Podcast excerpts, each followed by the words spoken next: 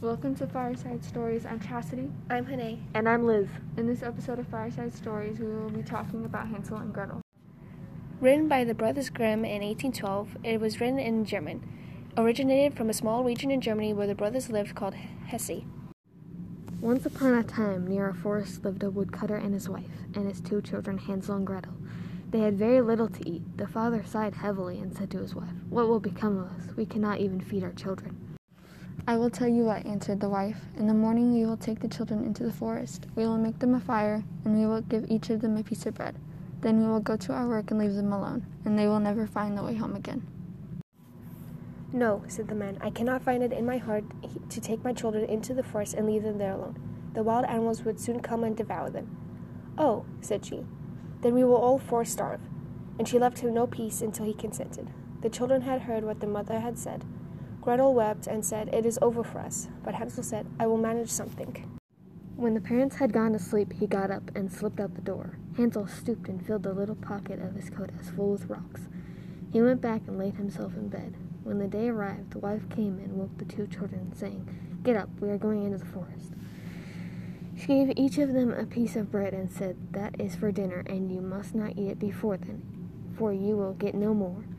They set off to the forest. When they had gone a little way, Hansel stood still and looked back towards the house.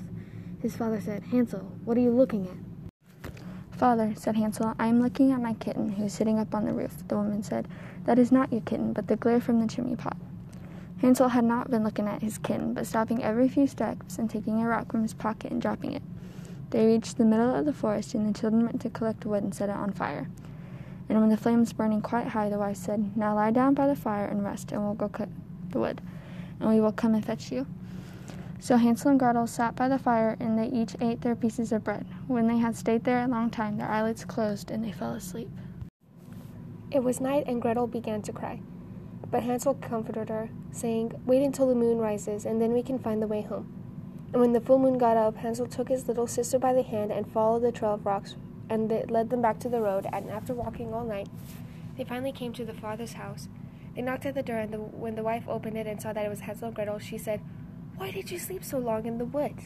But the father was glad, for it had gone to his heart to leave them both in the woods alone. Not long after that, there was again great scarcity in food, and the children heard their mother say, Everything is finished up. We have only half a loaf. The children must go. We will take them farther in the wood this time, so that they shall not be able to find the way back again. The children had heard the talk. When the parents had gone to sleep, Hansel got up to go and get more stones, but the door was locked. The next morning, the wife came and pulled the children out of bed. She gave them each a little piece of bread, and on the way to the woods, Hansel crumbled the bread in his pocket, and often stopped to throw a crumb on the ground. Hansel, what are you stopping for? said the father. I am looking at the pigeon sitting on the roof, said Hansel. The wife said, That is no pigeon, but the glare of the sun from the chimney pots. Hansel still dropped breadcrumbs along the road. The woman led the children far into the wood. Sit still, children. We are going into the forest to cut wood. When we are ready to go home, we will come and fetch you. Noon came, and Gretel shared her bread with Hansel.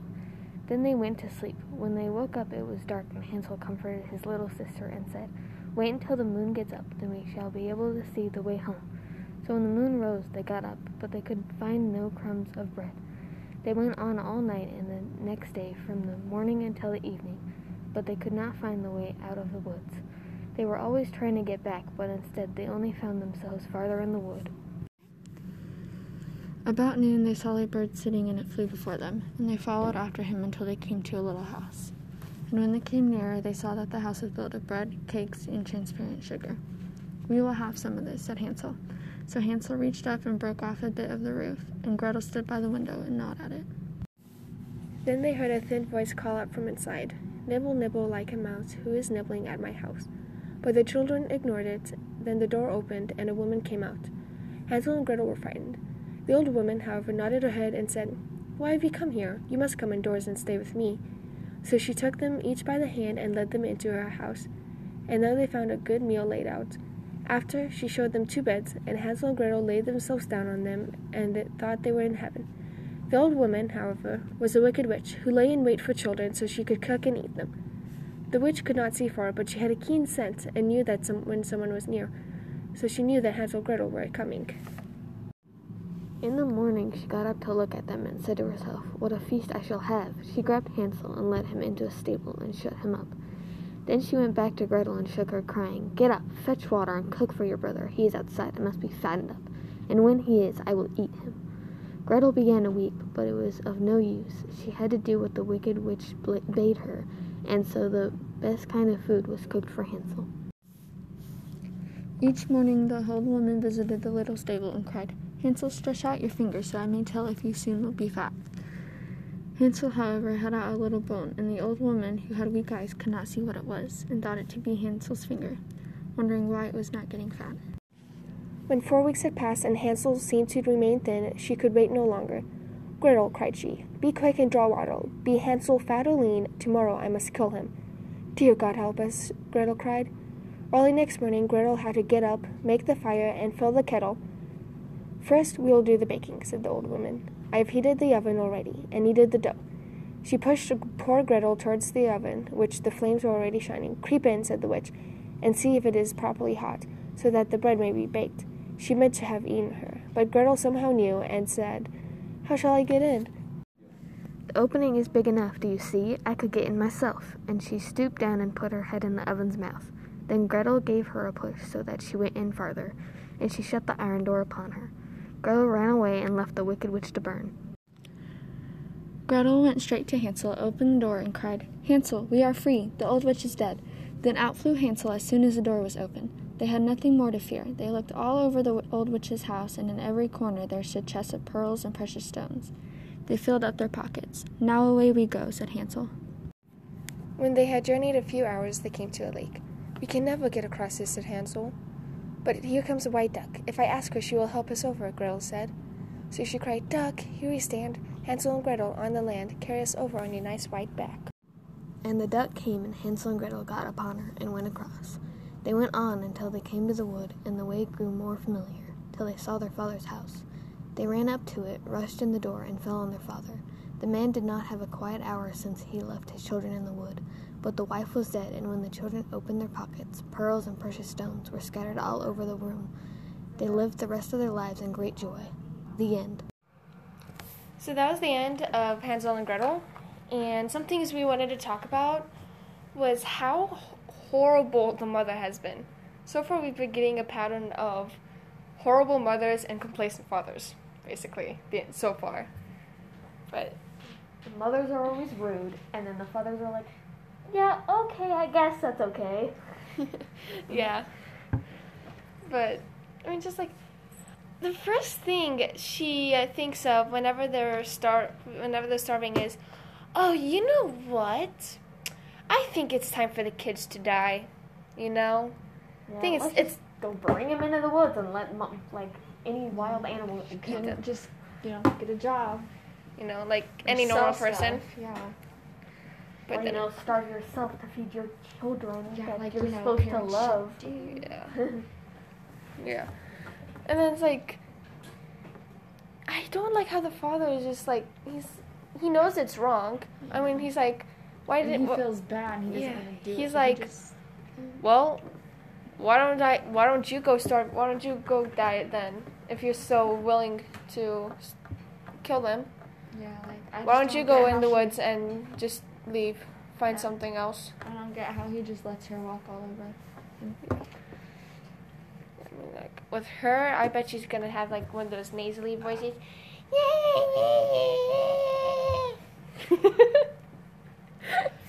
Most likely.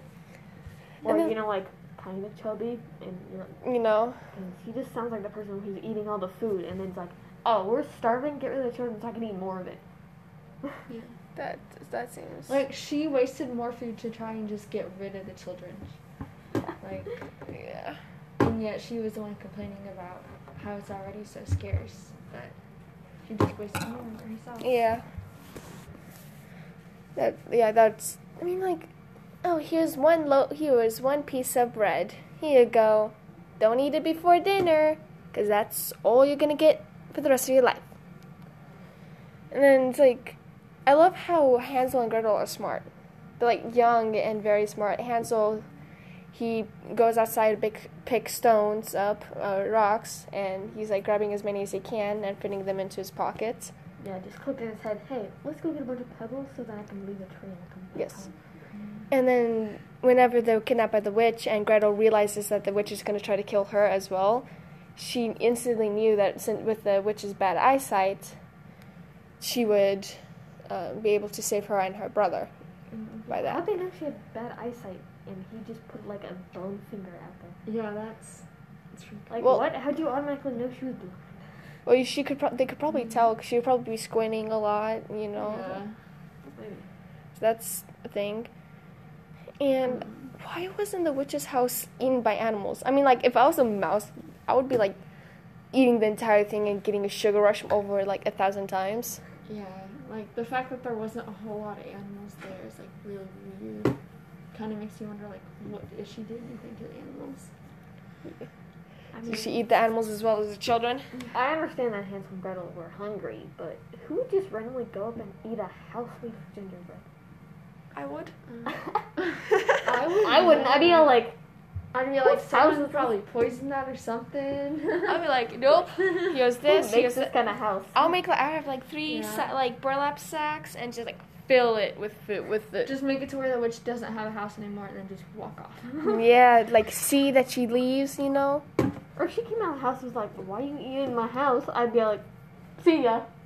Not, Bye. oh, come in and eat your food and sleep. Go to sleep in your. Yeah, you would Yeah. think Convenient be beds a that you have. more like wary of, ad- especially adults, because of like what their parents Like, how did. they not conveniently see that she had children beds?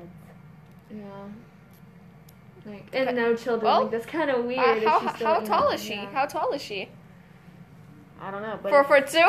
but she said she brought them to two beds, so Yeah, and uh, she did have a good uh, sense of smell Yeah. as well. So that's probably she. So she probably smelled them and be like, hmm, a Yeah, but couple then little if children. She can sense, then why is she blind? Like, why if she's a witch, why can't she like do any magic to like make it to where she can see? That's probably what happened. I mean, I, I'm guessing it has something to do with her eating children, which is what making it is making her blind. Probably. Maybe. How many children? is she- I mean, like, how many? That is a good question. How many did she eat? Yeah, like, how many children would go up and eat that house? If and it's a lot, then how is her house still? Uh, I would say between five and older. Oh. So, but yeah. Um, my thing is like, how did the duck understand them? Like, how did they get the duck to like, Yeah. um, take him back to the house? Well, they, not to the house, but across the lake. Yeah, across the lake. So yeah, that's really weird. And then like, how did the, how do you guys think like the mother died? Like, what do you think? Dad killed her. Dad killed her. Dad killed her. It's conspiracy theories. Uh, thank you for listening to this episode of Fireside Stories. Be sure to listen in on our next episode of Snow White and Red Rose.